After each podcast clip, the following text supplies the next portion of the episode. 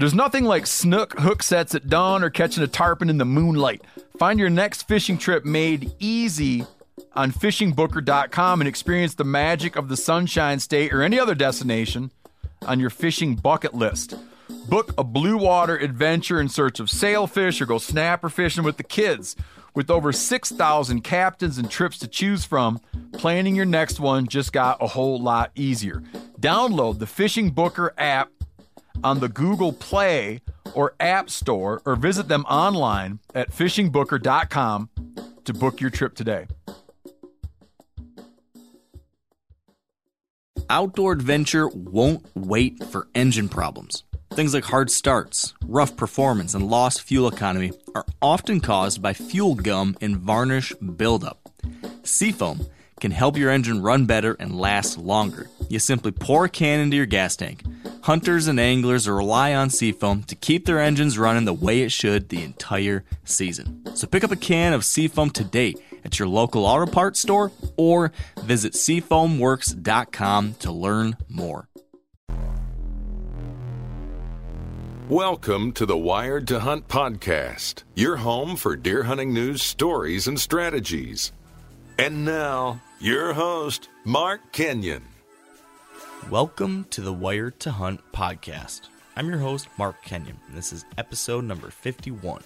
Today in the show, we're discussing all things gun hunting with Luke Wilkinson, a firearm design engineer with Remington Arms.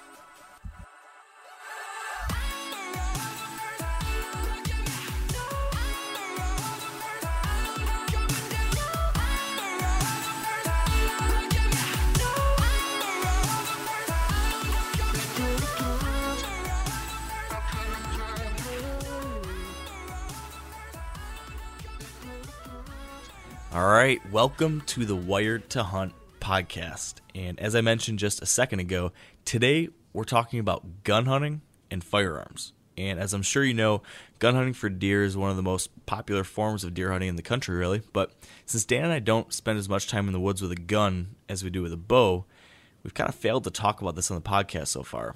That said, I know it's something that still a lot of you are interested in. So today, we've got Luke Wilkinson, a firearm design engineer from Remington Arms, joining us on the show to help us dive deep into this topic.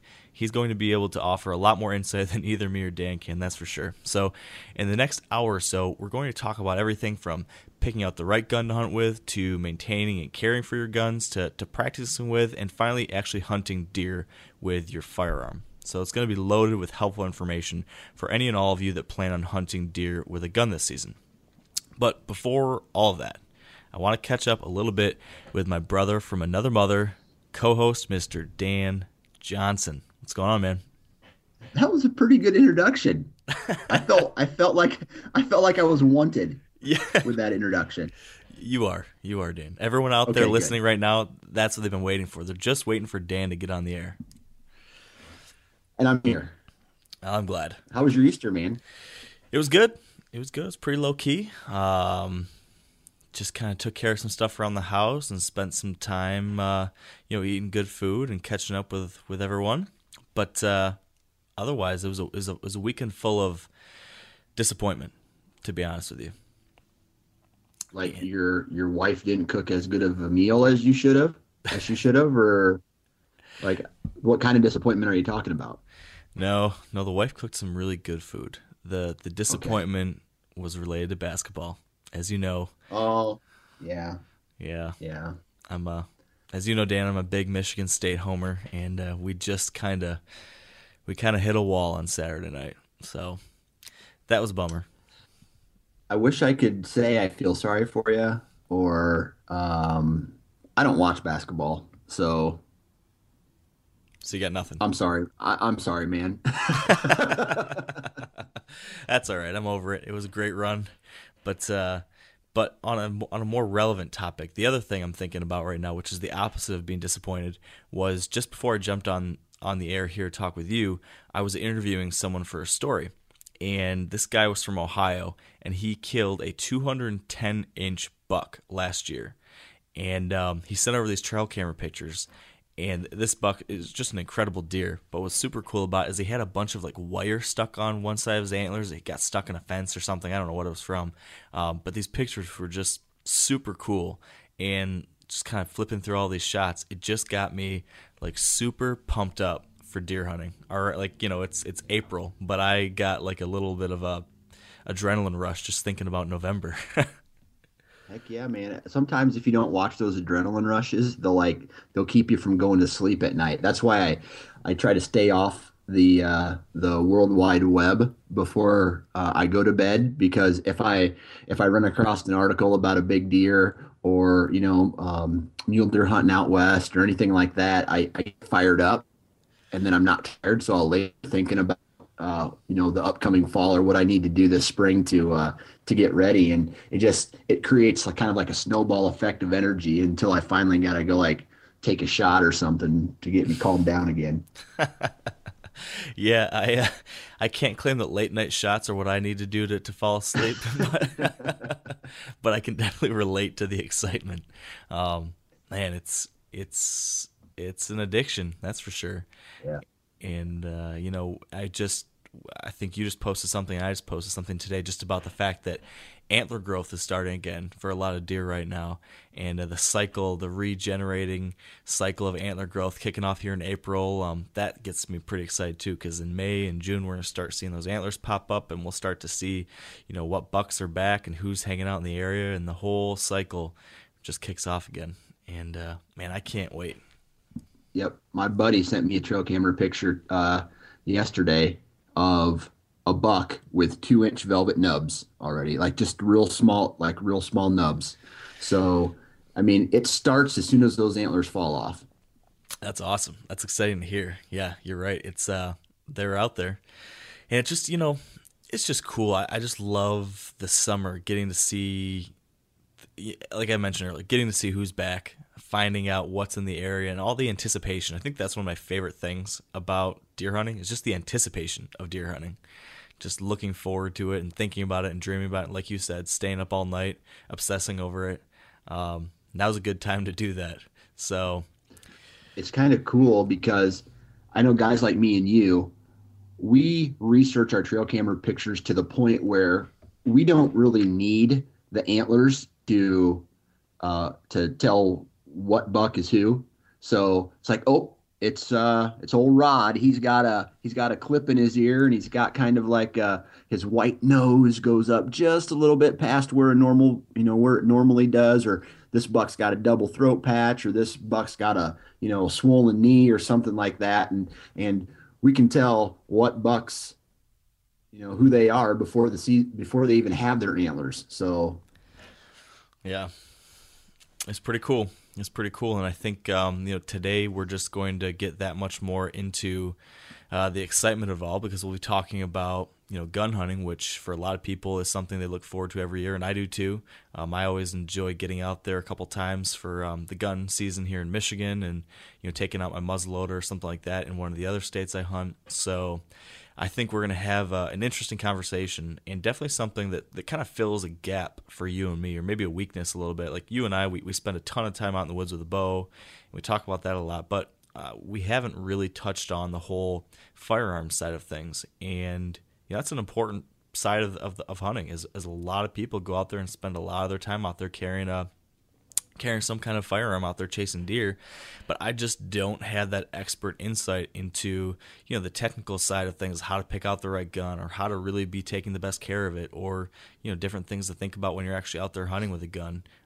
Yeah, I don't have as much experience and insight to that, so I'm excited that Luke can help us out with that, and I think he's going to give us a lot of interesting insight, especially given the fact that he's an engineer, a firearm engineer, so he's really, you know, a terrific resource about everything when it comes to guns. So I think it should be pretty cool.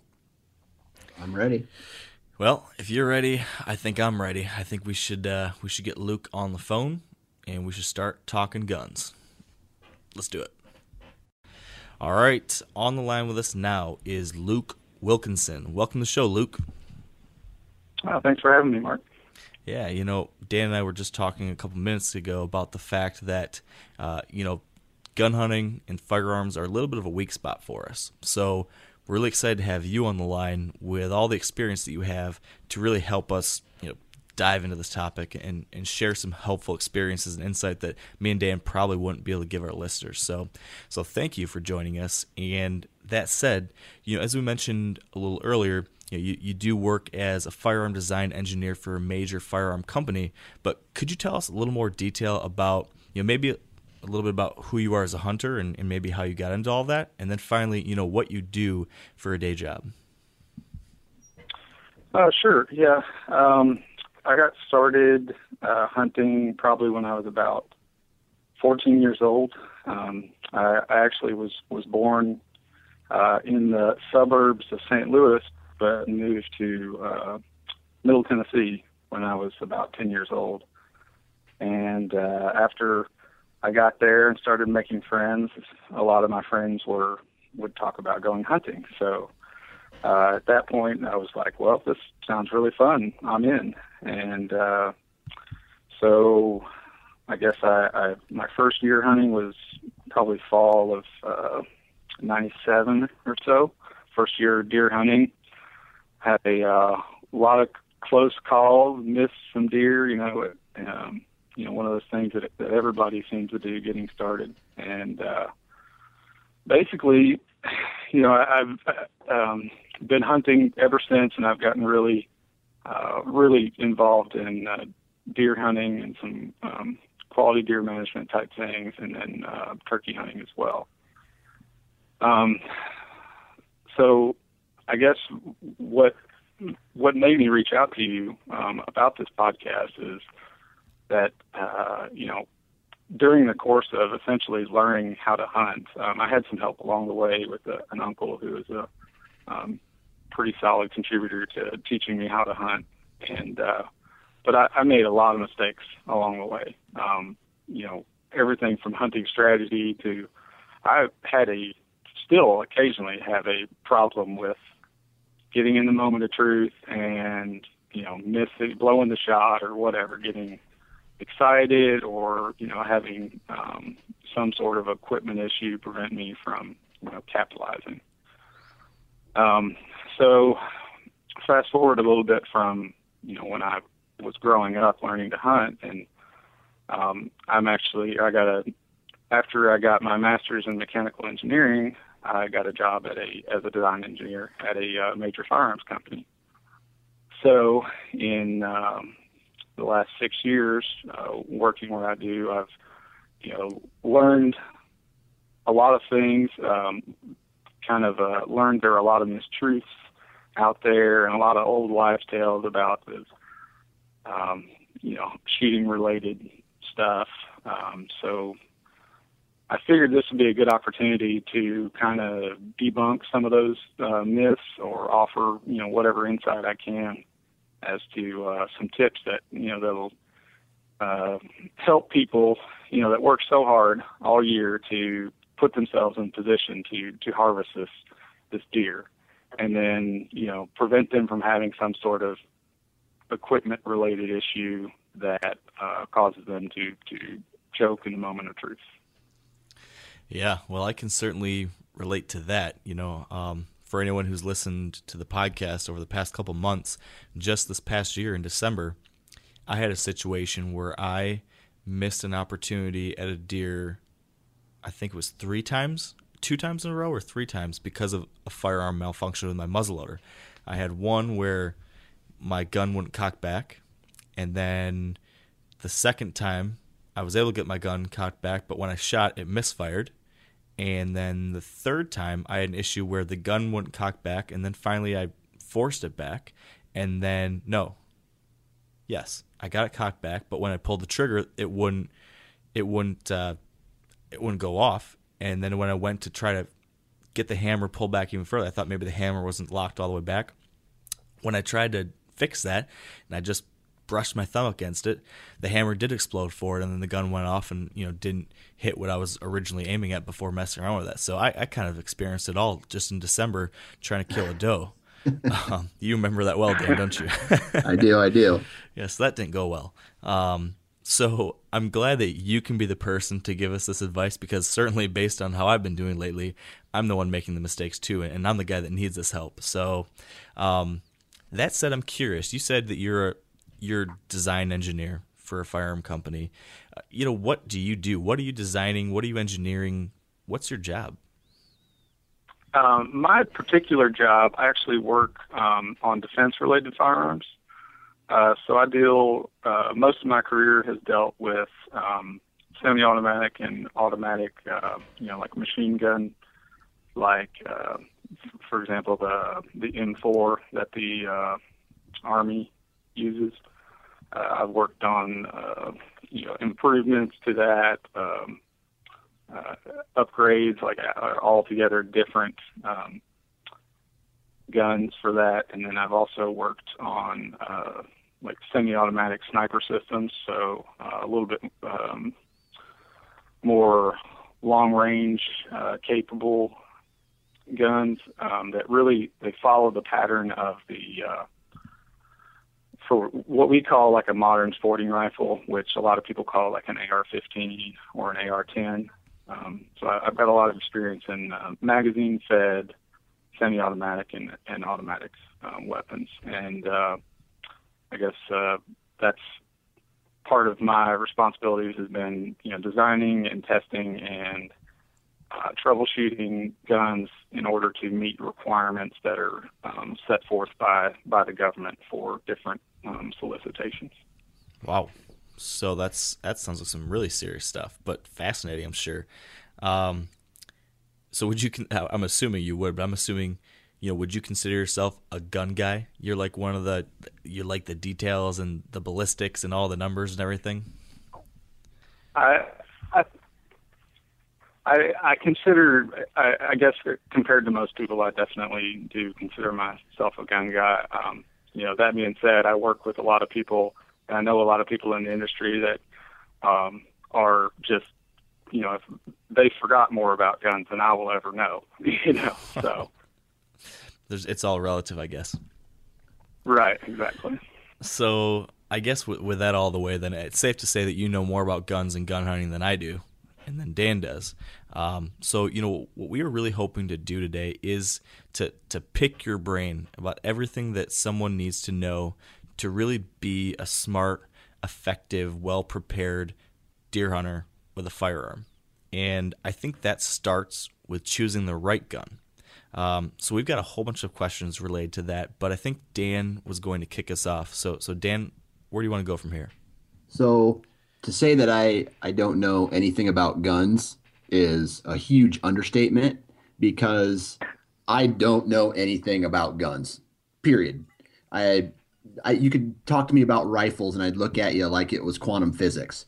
But for a brand new firearm, let's say someone like myself who doesn't know anything about calibers and gauges and all this stuff, what's some advice or some tips that you can give to a first-time gun owner that wants to get into firearm hunting? Okay, well, the first thing I would say is that, look at what state you live in or what state you're planning on hunting in. Because if I recommended for you to get a whiz-bang centerfire rifle, that would be great, other than you couldn't use it during Iowa's shotgun season, because they don't allow center fire rifles. So I would say, depending on what your state, regulations are for deer hunting, that would play a large part into what I would go for. That being said, for a shotgun / muzzleloader only state like Iowa or I guess Illinois is shotgun only as well, but for those kind of states, you have some trade-offs between shotgun versus a muzzleloader. Since we're starting with the basics, and muzzleloader is exactly what it sounds like. You actually load the powder and the bullet in from the muzzle, and it's not a quick process. So you're limited to pretty much one shot. I've seen I've seen videos of people getting multiple shots off on deer with a muzzleloader, but you can pretty much count on one shot only for those. Some of the benefits of a muzzleloader is that generally your projectiles are a little bit flatter shooting. So if your range estimation is a little bit off, so if you have your gun sighted in at say 100 yards, and the deer comes out at 125 or 150 yards, you can pretty much count on keeping the same point of aim. Your bullet's not going to drop that much between 100 and 150 yards, as opposed to a shotgun, which has, or especially like a 12-gauge shotgun, if you're shooting a slug, you're looking at a significant amount of drop between 100 and 150 yards. That could potentially cause you to miss the deer if you aim where you would normally aim at 100. So that's something to keep in mind as far as before you go out there. You want accuracy by volume. You want to have the shotgun where you can reload and pop as many rounds downrange as possible, or do you want to make a single well-placed shot with a muzzleloader? So, quick interjection then. Given there's like the cost-benefit analysis between the two there, if you were choosing, if you could only hunt an area that didn't allow rifles, and you had to pick between a shotgun or muzzleloader, what would you personally choose? I typically use muzzleloaders. I actually have a property that I hunt that the landowner prefers that I don't use rifles because he lives on the property and has a fear of, wayward bullets. But he lets me use muzzleloaders and shotguns and archery there. So when I go there, I typically go with a scoped muzzleloader. I feel confident out to 150 yards and don't have to worry about range estimation or anything like that. Now, a lot of you guys are familiar with the old hunting tradition of eating, some organ, the heart or a chunk of liver off the first animal you kill. I had that when I was a little kid, and it was a big deal. Organ meats were always prized by frontier people who knew the importance of getting a lot of different minerals and nutrients. And as often is the case, those guys were onto something, because organs are among the most nutrient-rich foods on the planet. And you can get the same benefits your ancestors craved via convenient daily capsules from Heart and Soil, made exclusively from regeneratively raised, grass-fed, and finished cattle. Heart and Soil's unique freeze-drying process means all those important nutrients are trapped in, ensuring you experience every one of the benefits of nature's superfood in a clean, convenient, taste-free capsule. Find out more at heartandsoil.co. And make sure to use code MeatEater for 10% off your purchase. That's heartandsoil.co. Use the code MeatEater. O'Reilly Auto Parts are in the business of keeping your car on the road. O'Reilly Auto Parts offer friendly, helpful service and the parts knowledge you need for all your maintenance and repairs. If you're confused about what part you need, like what wipers are going to be the best, what replacement headlights are going to be the best, go into O'Reilly and talk to the people that work there, because they're great and they're super friendly, and they'll get you squared away where you walk out knowing you got the right thing. They've got thousands of parts and accessories in stock, either in-store or online, so you never have to worry if you're in a jam. Do you need your windshield wipers replaced? You need a brake light fixed? You need some quick service? They'll help you find the right part or point you to the nearest local repair shop for help. The professional parts people at O'Reilly Auto Parts are your one-stop shop for all things auto do-it-yourself, and you can find what you need in-store or online. Stop by O'Reilly Auto Parts today or visit us at O'ReillyAuto.com/MeatEater. That's O'ReillyAuto.com/MeatEater. Okay. Now, so we've talked, you need to decide what you can use in your area. Can you only use a shotgun or muzzleloader, or can you use a rifle? What else should you be thinking about now when you're making that decision? Because you know, to Dan's point, especially if you have no experience with guns, I have more than he does, but I'm not necessarily a guru. When you walk into a store like Cabela's or whatever your local gun shop is, there's not a million, but there's a ton of different options. And there's all these different models and all these different calibers and all these different styles. If you were to say, you know, the basic baseline, let's talk rifles now, since we just talked about shotguns and muzzleloaders. What do you think would be just a basic startup rifle for deer hunting that someone should look into? What would you say would be your overall first pick that someone should say, hey, this is a good starter gun? I would say probably the most commonly used and what I typically use or for most of my career has been just a bolt-action rifle. It's a very common rifle. They're relatively easy to operate. There's a lot of models out there at all different price points. So, you know, you can get an entry-level bolt-action rifle with a scope already mounted. It's already been laser bore sighted so that, you know, when you go to sight the gun in, your first shot's most likely going to be within 3 or 4 inches of where the scope is. You can get those for $300, $350 at Cabela's or Bass Pro Shops or wherever. There's a lot of brands. I know, you know, Remington has a Model 783. Marlin has their Model X7. Savage makes a bolt action around that price point, I believe. And I know the Ruger American is another good one at that price point. And then going up from there, you know, you're looking to spend $500 or $600 on a rifle, or you can get like pretty much the standard that a lot of other rifles have been based on is the Remington Model 700 action. So that's a pretty good mid-level, reliable, accurate firearm that's been out there for a long time. So here's a question for you. I mean, when you buy a gun like that, like you mentioned, one of those entry-level bolt-action rifles that's in that $300 to $500 price point, from everything I've seen and from my own experience with them, they're pretty darn accurate, pretty darn dependable guns. I mean, they're quality. What do you get when you upgrade to these other rifles that are $1,000 or $1,500? Is the difference that noticeable? And if so, you know, what is it that you're paying for when you get that more expensive gun? Okay. Well, the fit and finish are generally a lot better. So the lower price point guns are something that they're generally a lot higher volume. The tolerances, they would have a little looser in order to just make sure that everything fits and goes together. And the manufacturing processes are generally not as like detailed.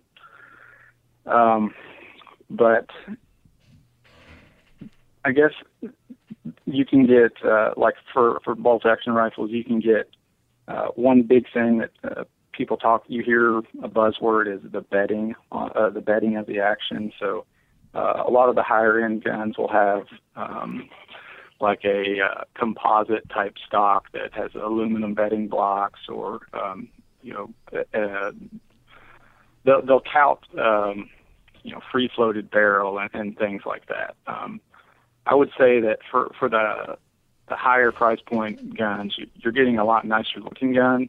A lot of them, they'll have like coatings on them that'll make them better, more rust resistant, or it may be a stainless steel action instead of you know, a plain carbon steel action with bluing or whatever. And sometimes they'll offer better triggers with the more expensive guns, or generally, you know, just generally more durable type product. Okay, that makes sense.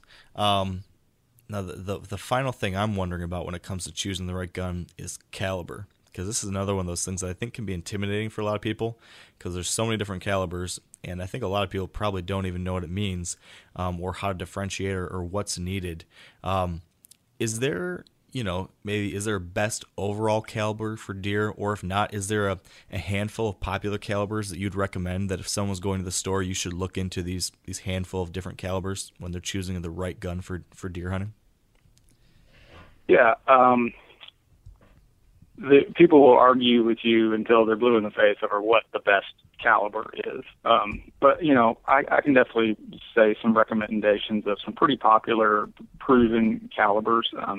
Some of it is a little bit dependent on what kind of ranges you're looking at shooting. And if you're looking at, you know, your maximum distance you're shooting a deer is 100 yards, then, the possibilities are endless as far as calibers. And a lot of the arguments for some of the other calibers are that, well, it's flatter shooting and et cetera. But, I think a good baseline cartridge is your 308. It's a good trade-off between knockdown power. You've got the ability for longer-range shooting with it, and the recoil is not such that it's going to, just jar you so bad that you're afraid to shoot it. For like someone that's a little bit smaller of stature, maybe something like a 243. 243 is essentially like a necked-down 308, so it's the same parent cartridge, a smaller, a little bit lighter weight bullet, so your recoil is going to be a little bit less. If you want to go bigger, 30-06 is a pretty popular one. It's been around a long time. 300 Win Mag is also a good one. 270 would probably be the other one I'd throw in with that group. So of all those calibers that you just mentioned, that would be for a regular first-time hunter. Now, would you suggest a different caliber for maybe women or children? For women or children, I personally like the 243. I think it's a good trade-off between you've got good knockdown power, a wide availability of bullets. So you can go to Walmart or Cabela's, and they're probably going to have 10 different flavors of 243 bullets there. But you definitely don't want to go on the bigger side, especially small of stature people, women, children, whatever. They're going to be recoil sensitive. And the last thing you want is to introduce some sort of bad habit as a result of them being afraid of the recoil of the gun. Now, I know you mentioned, and this may sound like a dumb question on my part, but knockdown power. What would you say is the definition of knockdown power? I would call it like kinetic energy of the bullet. So your kinetic energy is a function of the mass of the bullet and the velocity of the bullet. Gotcha. So like 243, you can buy a 100-grain bullet, and with the muzzle velocities that are typical for that caliber, you're going to have X amount of kinetic energy that is more than capable of breaking through bone. You put it on the shoulder, 100 yards, and you're going to penetrate and you're going to put the deer down. So. Next, you sort of mentioned this a little bit earlier, and so it's kind of tying to that. You talked about your experience with modern sporting rifles, or some people refer to them things based on the AR platform. What are your thoughts on modern sporting rifles for deer hunting? Are they appropriate gun for deer hunters? And if so, is there any type you would recommend? So there's kind of a political aspect to the modern sporting rifle, because obviously they look different than what people are used to as a deer rifle. The biggest difference is they're magazine fed. A shotgun has a magazine, but it's in a tube form. But these modern sporting rifles have a detachable magazine, and it's a semi-automatic. So you when you pull the trigger, it fires the round, ejects the spent case, and then loads the next round. From my perspective, I actually have gotten to where I enjoy carrying these deer hunting. It's probably as much just the nature of the beast, and it's what I worked with a lot. But they're really, I mean, they are essentially the next generation in, in hunting rifle, because, the bolt action was originally what soldiers used in the early 1900s, and now the modern sporting rifle is actually it's been around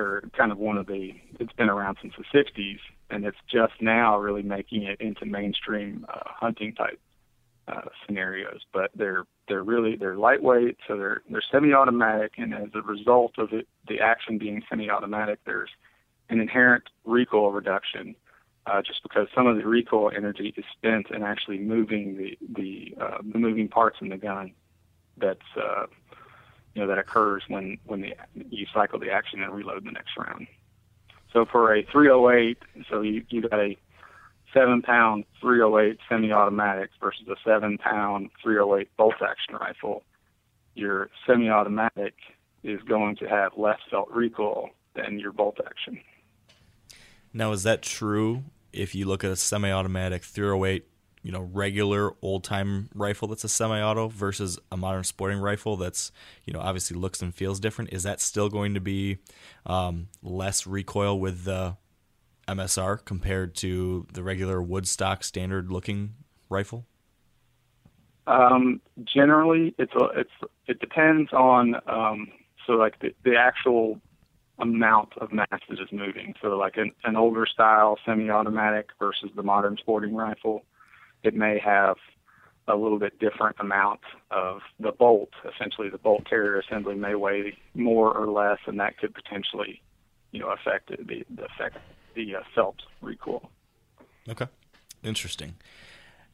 Now, I guess the next thing naturally coming after us, if we've talked about the different types of guns, rifle versus shotgun versus muzzleloader, and now we've talked about the different calibers. The next thing, at least that I'm thinking about, that if I'm trying to buy the gear to get started gun hunting, is ammo. And I kind of grew up with a family that was kind of, I'm trying to think whether economical, I'll say, it would be the right word to use maybe. I still use the same rifle that my grandpa gave me, 15 years ago.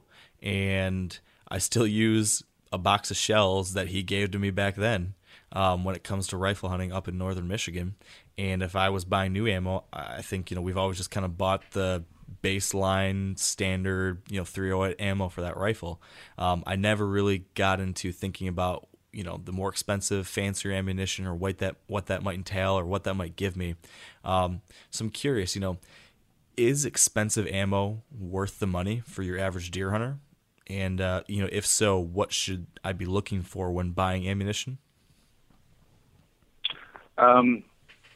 So again, it kind of depends on, if you're hunting thick woods and you're never going to shoot past 100 yards, then it's probably not going to matter that much about whether you buy the cheapest stuff you can find versus, you don't need to be buying the $5 shot, premium ammo or anything. But when you get into longer range type things, like maybe Western hunting with a rifle, it definitely pays to go with a little bit higher end ammo. That's not to say that there's not lower end ammo that is very consistent and shoots pretty well. But in general, the more you pay, the more you get with ammo, and whether it's their quality control for that, when they run that type of ammo is a little bit tighter, or whatever. But there is some benefit to paying a little bit more for ammo. Okay, so we talked about the ammo, and we actually had a guest on the podcast when we were talking about our Western hunting trip, and he told us that you should put as much money into your scope as you should your rifle. Do you agree with that? And then maybe could you elaborate on as far as sights and optics, what are the best for hunting situations? I absolutely agree with the statement about put as much or more money into your scope as you do into your rifle. Optics can make a huge difference in a wide variety of situations, but low light is, which, you know, deer move in low light conditions. So it can mean the difference between being able to shoot that deer up to the end of legal shooting time, or, you know, having to call it quits 15 minutes early because you can't see through your scope. That being said, what type of scope, like the magnification of the scope, is pretty situationally dependent. So for me, for eastern deer hunting, basically a 3 to 9 is a really good. So it goes from three times magnification up to 9x and adjustable. You know, that's a very good, pretty standard, versatile setup. You know, out west, people may go with 4 to 12s or 5 to 15 magnification. You know, in situations where you want a little bit more magnification when you're potentially shooting long ranges. But at the same time, you know, back east, if you're hunting the brush country, you may want like a fixed 4x scope or something like that. There are a lot of different options there. A really good explanation of the clarity of optics, or what kind of difference that can make, is I have a coworker that told me one time he got like a Leopold, say it was like a 2 to 5x scope or something like that. So a relatively low magnification scope, and when comparing it to a different brand of 3 to 9x scope, he could make out better detail with the looking through the Leopold glass than he could looking through the 9-power scope. Okay. Now, one thing that I was kind of intimidated by as far as buying a rifle and a scope is, and maybe this is just me assuming, but, you know, range and having to do with the drop and, you know, the spin and all this stuff. How do you have to do a lot of math, and do you have to do a lot of like studying and taking notes when you're sighting in your rifle for, you know, different ranges? I would say, you know, anything out to 100 yards, no. When you get to 200 yards, depending on what the caliber is, you know, you at least need to, it would be good to at least look up online. Most ammunition manufacturers will have tables available on their websites where you can go and say, okay, I shoot a 243 with, you know, I've got a 20-inch barrel. And then they'll tell you, if you have your gun zeroed at 100 yards, that your gun's going to, or your bullet will drop 2 inches between 100 and 200 yards, or you know, for example. When you get out to ranges, when you're pushing 250, 300 yards, you definitely need to be aware of what your bullet is doing. Like I'm just trying to recall. Like I think I shoot a 243 deer hunting sometimes, and a 100-yard zero, I believe it is 2 inches low at 200, and then we're talking like 9 inches low at 300. So if you're aiming center of mass at 300. You're potentially shooting under the deer, or, you know, hitting in the brisket or something like that. So, and 300 and beyond, it gets, I mean, it's exponentially, you know, more drop. So you definitely need to be aware of what kind of drop you're going to be seeing, and sometimes those published tables aren't going to be exactly what your particular gun does. So if you're shooting past 300 yards, you need to do the due diligence to make sure that you know exactly where that bullet's going to go when you pull the trigger, and whether that's through actually practicing at longer ranges or through some people, you can actually like take a chronograph and get the muzzle velocity of your particular gun with that particular load, and then from that you can. There's all kinds of online calculators where you can put in all the inputs and it'll tell you exactly how much it's going to drop. So this ties in perfectly with where I kind of want to take things next, which is, you know, let's say I've got a gun now. Maybe I just bought one if I'm new, or let's say I've been gunning for a long time, but I want to figure out how to do this the right way. I want to talk about the proper way to sight in a gun and then the proper way to, you know, establish a practice regimen. So to start, and tying in perfectly with what you're just talking about there, can you walk us through, you know, from your standpoint, working for a firearms manufacturer, how would you guys say is the correct way to sight in a new firearm before deer hunting season? Well, if it's a brand new, out of the box, the first thing I would do would be to, before you even take it out there, is I would run like a bore brush through the bore. I would clean the bore. It's common for, you know, a gun fresh off the line to have some sort of crud from one of the manufacturing processes, or maybe the barrel has a certain type of heat treatment that might leave some crud behind or whatever. So a good starting point is going to be just clean the bore. And one thing that's really important, and this comes into whether the premium ammo is worth it or not, is whatever you're sighting your gun in with, that needs to be what you're hunting with. So don't buy the cheap stuff to sight your gun in, and then just go out and buy a more expensive box of shells for hunting, because you're not comparing apples to apples. Like 308, Remington load does not equal a 308 Winchester load or a 308 Federal load. So you need to make sure you eliminate as many sources of variation as possible by being consistent throughout the process. So your barrel is clean. You go to the range. A really good, common zero range is 100 yards. So what I would recommend is just making sure you had at a range with 100 yards, and you want to have as steady a rest as you can possibly get.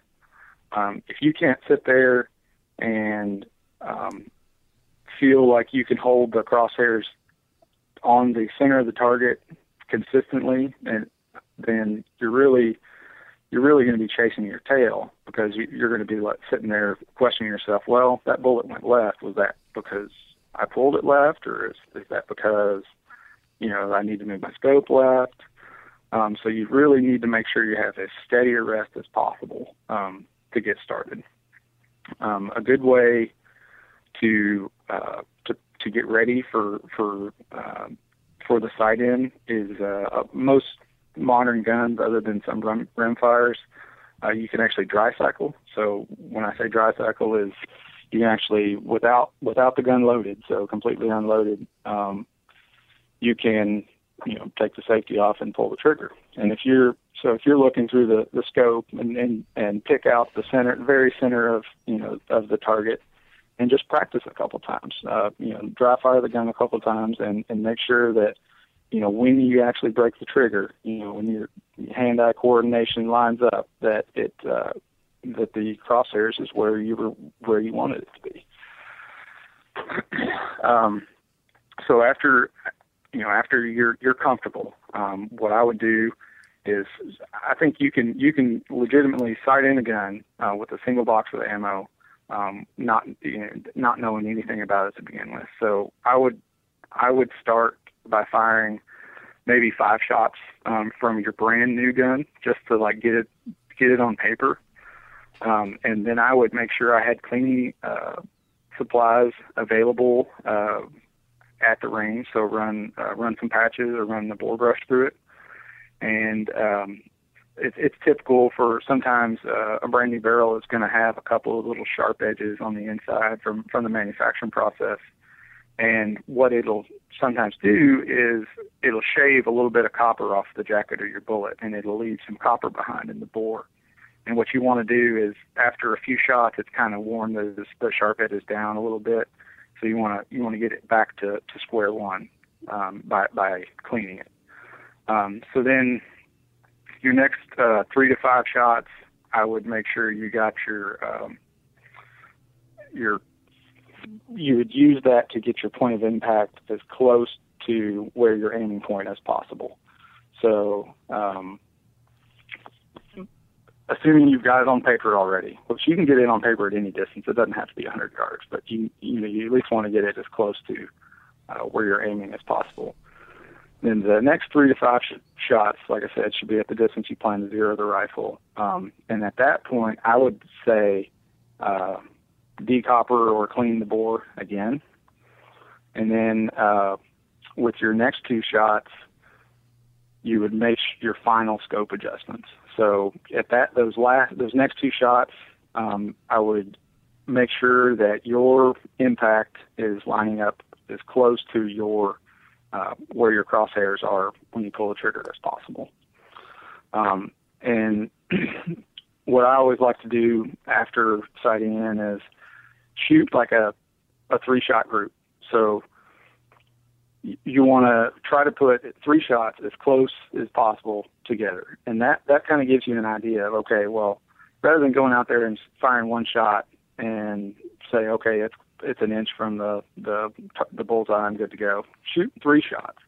And that's not only helping you practice to try to get as consistent of muscle memory there as possible, but it kind of gives you an idea of, hey, I can hold a 2-inch group at 100 yards. So that means at 200 yards, if I have a steady rest, then I can probably hold about a 4-inch group. So, that can give you confidence and kind of let you know, at what distances you have business taking shots versus at what distances you really should be careful.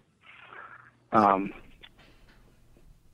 I guess the last thing I'll say there is don't be discouraged by, what if you shoot a 3-shot group and say it's like there's a 3-inch extreme spread or something.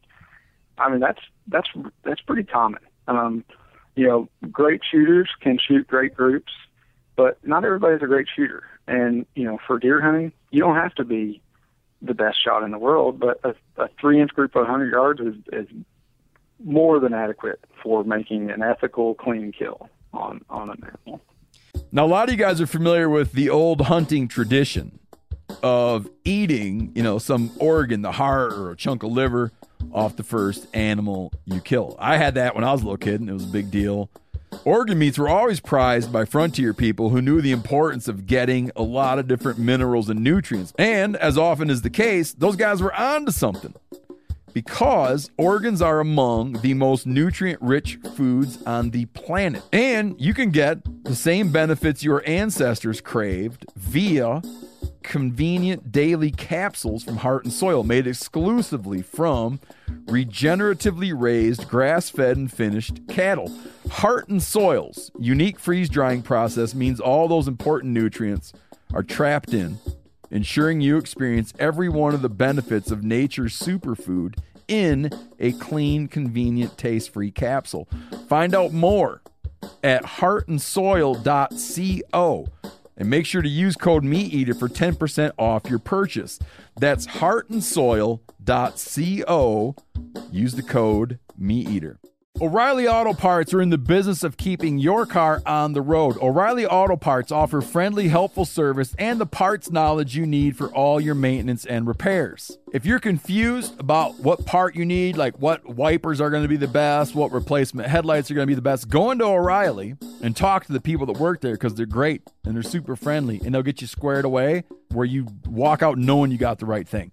They've got thousands of parts and accessories in stock, either in-store or online, so you never have to worry if you're in a jam. Do you need your windshield wipers replaced? You need a brake light fixed? You need some quick service? They'll help you find the right part or point you to the nearest local repair shop for help. The professional parts people at O'Reilly Auto Parts are your one-stop shop for all things auto do-it-yourself, and you can find what you need in-store or online. Stop by O'Reilly Auto Parts today or visit us at O'ReillyAuto.com/MeatEater. That's O'ReillyAuto.com/MeatEater. So I guess the follow-up question to that then is, if that's the right way to sight in, and, it sounds like it's, a fairly... It's a process that you have to go through, right? You need to shoot several times, see where that group is, adjust your sight, shoot several times, adjust. A lot of people, I think, do that, to some degree. They get sighted in, they feel like they're pretty much on zero or close enough, and then they go out hunting for the rest of the season. And they might, the next year might come around and they'll just say, hey, last year I was zeroed in, I'll go out hunt again. Or maybe they'll go out to the range and they'll shoot once, make sure they hit pretty close to the bull, and they'll say, hey, I'm good, I'm going to go hunting. Is that okay to do? Or do you think there should be some kind of consistent practice with a gun? And then if that's the case, what would you say a good practice regimen with a firearm should look like? Okay. I'll say this to start with. Yeah, I know a lot of your listeners are pretty hardcore deer hunters. Probably a vast majority of which are archery hunters. And I know most of the archery hunters I know, when it's June and it's in the summertime, we're out after work and we're shooting our bows a couple nights a week at least. Yes, we're practicing quite a bit with archery. And you know, the good thing about a firearm is you don't have to practice as much as you do with archery. But lack of practice should not be, I don't think it should be an excuse. There are, obviously not everybody can shoot a firearm in their backyard like they might be able to shoot a bow, but there are ways that you can practice. Like I mentioned earlier is dry fire. So there are a lot of like action shooters and stuff out there that a huge portion of their practice regimen is involved. Dry fire in the basement. So, you know, the important thing when you're talking dry fire is, you know, if you have your room that you keep all your hunting gear in, your closet or, you know, whatever. When you're dry firing, you need to make sure that whatever ammo is available for that gun is locked up and completely put away, because the last thing you want to do is shoot a hole in your roof, in your cat, whatever. But that's a really cheap, easy way, and it's the same thing. It's muscle memory. You know, you're focusing on when you pull the trigger, that you hear and feel the click as you look through the scope. And the crosshairs on the scope is where you want it to be every time you pull the trigger. So as far as that goes, I would recommend every year prior to getting out and hunting, because when you hunt, you know, you're walking through the woods, you have the potential to jar or bump or accidentally cause something to move. So I would say once a year, at least before you go hunting, you need to go out to the range and just shoot it. And honestly, I've gotten to the point where I'll go out and I'll just shoot 3 shots. And if they're where I want them, I'll back the gun up and I'm ready to go. And then at least I know I can go into the woods with confidence saying, hey, my gun's where it should be. I just need to, you know, to execute. Okay, now speaking of executing, the actual shot process with a firearm. I've heard lots of different things about people that say, you know, hold your breath while you're pulling the trigger, or pull the trigger when you're exhaling, or pull the trigger when you're breathing in, or all these different things. What is your opinion on the correct actual trigger pulling process? When you've got the target in your sight and you're ready to go, what should you do? Typically, what they'll teach, like in sniper schools and stuff like that, would be you would inhale, you would partially exhale, and then you would break the trigger. So you don't inhale all the way and hold your breath, but you don't inhale, you don't necessarily break the shot in the middle of a breath.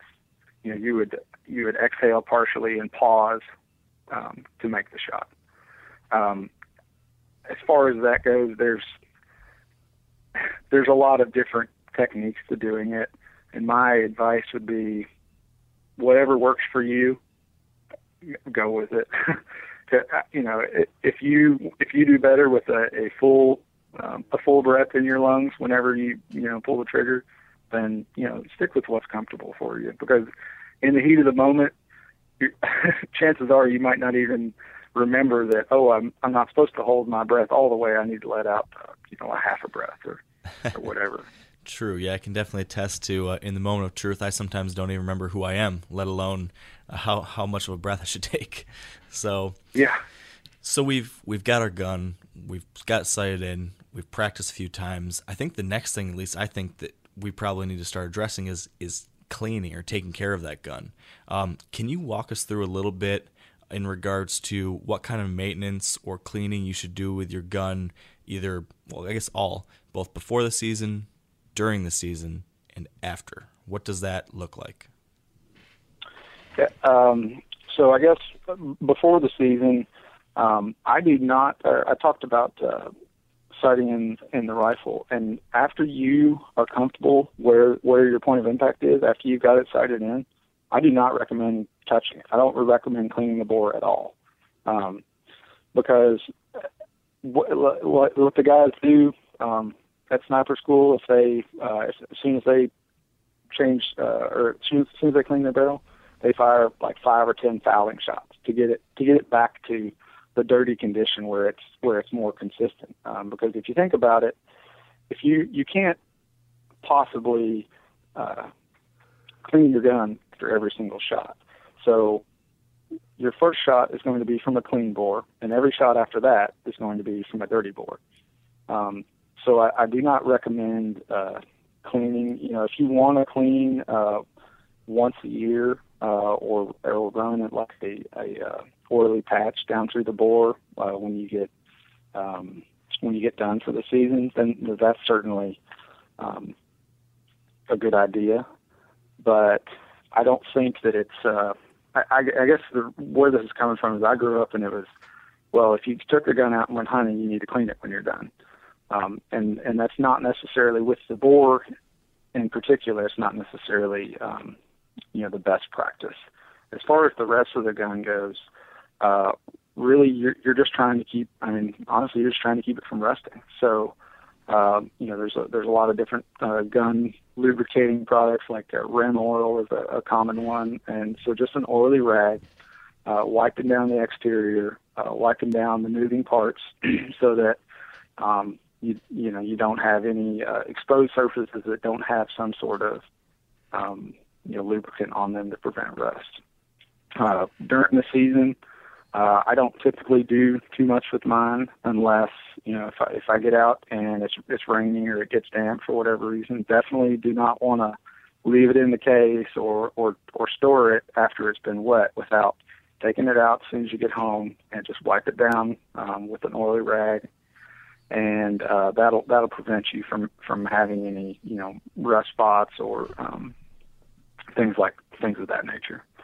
And then after the season, like I said, if you can choose to clean the bore, but if you did choose to clean the bore after the season, I would definitely recommend doing a couple follow-up shots the next year when you were ready to take it out again to confirm that you're where you think you need to be. Now, all that I'm assuming that applies to rifles and shotguns, right? But if you're using a muzzleloader, it's a very different story, right? Yes, and that's honestly that's been a source of my pain growing up, was with trying to figure out how to be consistent with muzzleloaders.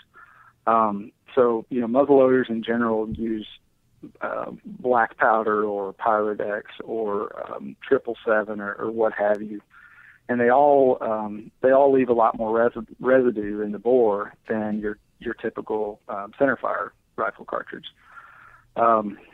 So.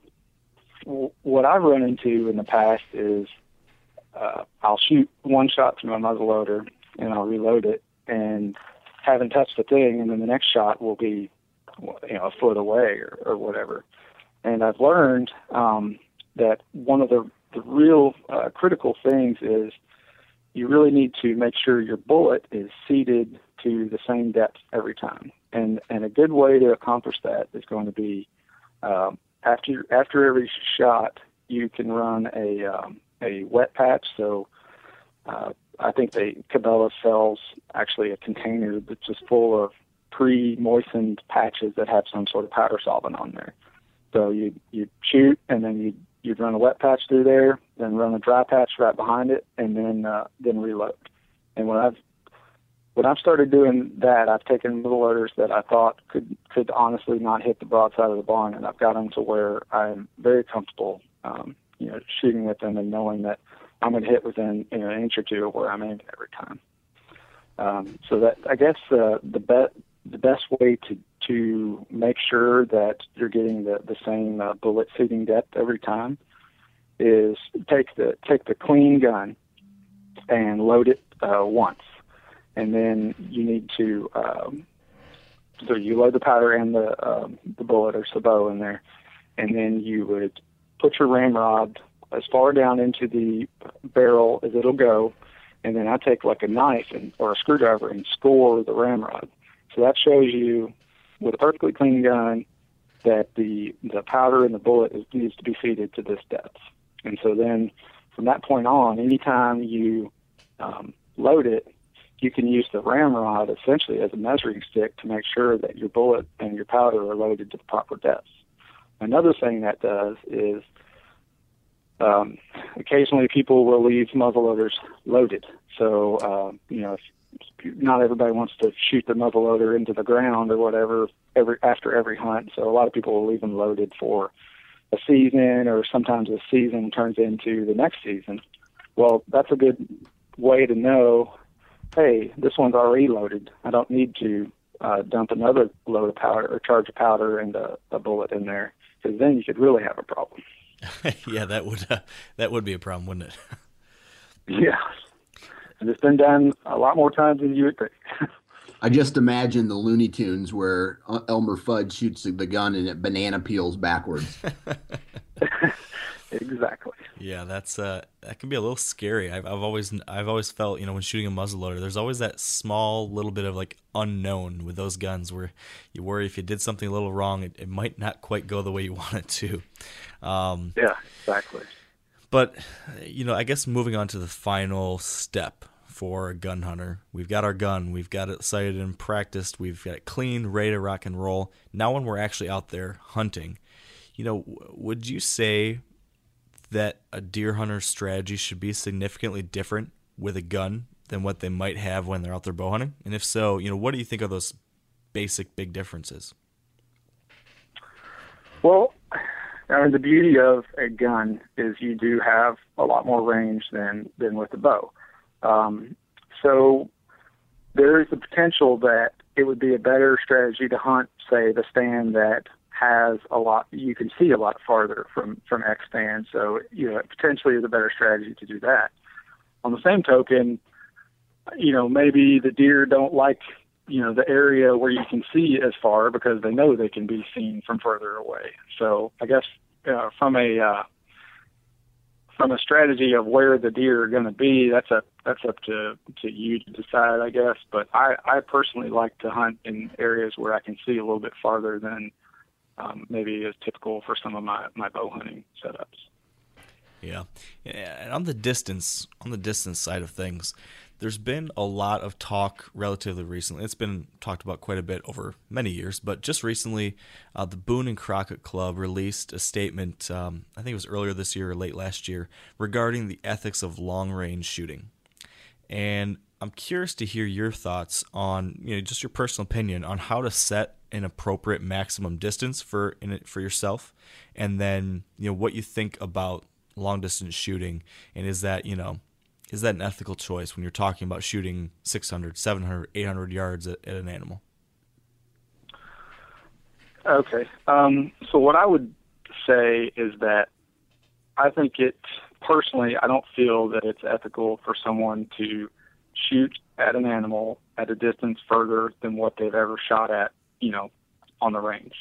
So, you shouldn't be testing the waters by shooting at an animal, because what happens, you shoot it in the leg, you shoot it in the guts. You're really not doing the animal any favors, obviously, by doing that. So I think your maximum range should be the farthest you've ever practiced at, or pretty close to it. If the deer comes out at 325 and you've practiced 300, then, I understand. But, to further your point about, the ethics of shooting long range, 600 and 700 yards. Personally, if you can get 600 yards from an animal, then you can get 300 yards from it. I don't see that 600 to 700 yard shots are required for people to be successful. I don't think there's really any hunting situations, or there are very few hunting situations where the only chance of success is taking that 700 yard shot. That being said, some guys just like the challenge of shooting at long range, and my opinion on that is, you know, if you practice and you are comfortable at that range and you can make a quick, clean kill at that range, then wear it out. I don't personally have a problem with that aspect of it, but I do have a problem with the guys that are, you know, going out and you know, shooting at 700 yards at a at an animal that, you know, they've never practiced out past 100 yards in their life. So. Yeah, and I think that applies right to any kind of hunting, whether you're out there with a firearm or a gun, a rifle, a shotgun, or bow. You know, you should never shoot beyond what you're very confident in and that you've done before. You've demonstrated in the past that you can accurately and ethically kill an animal at that range. Like you said, when you're actually out in the field hunting, that's not the time to test the waters and just see, hey, maybe if I lob one out there, maybe I'll hit. It's, you know, that's not the ethical choice. That's not, in my opinion, the right way to do it. So, exactly. But it's definitely like you mentioned, though, it's a personal, you know, choice on what your maximum range is. And like you said, if you can do that ethically and cleanly at whatever range it is, that's your choice. So yeah.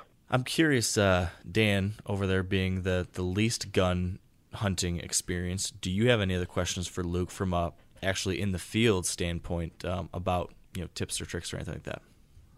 No, I tell you what this has done for me, though, is I've always wanted to try out a muzzleloader. I don't even know if I've shot a muzzleloader before.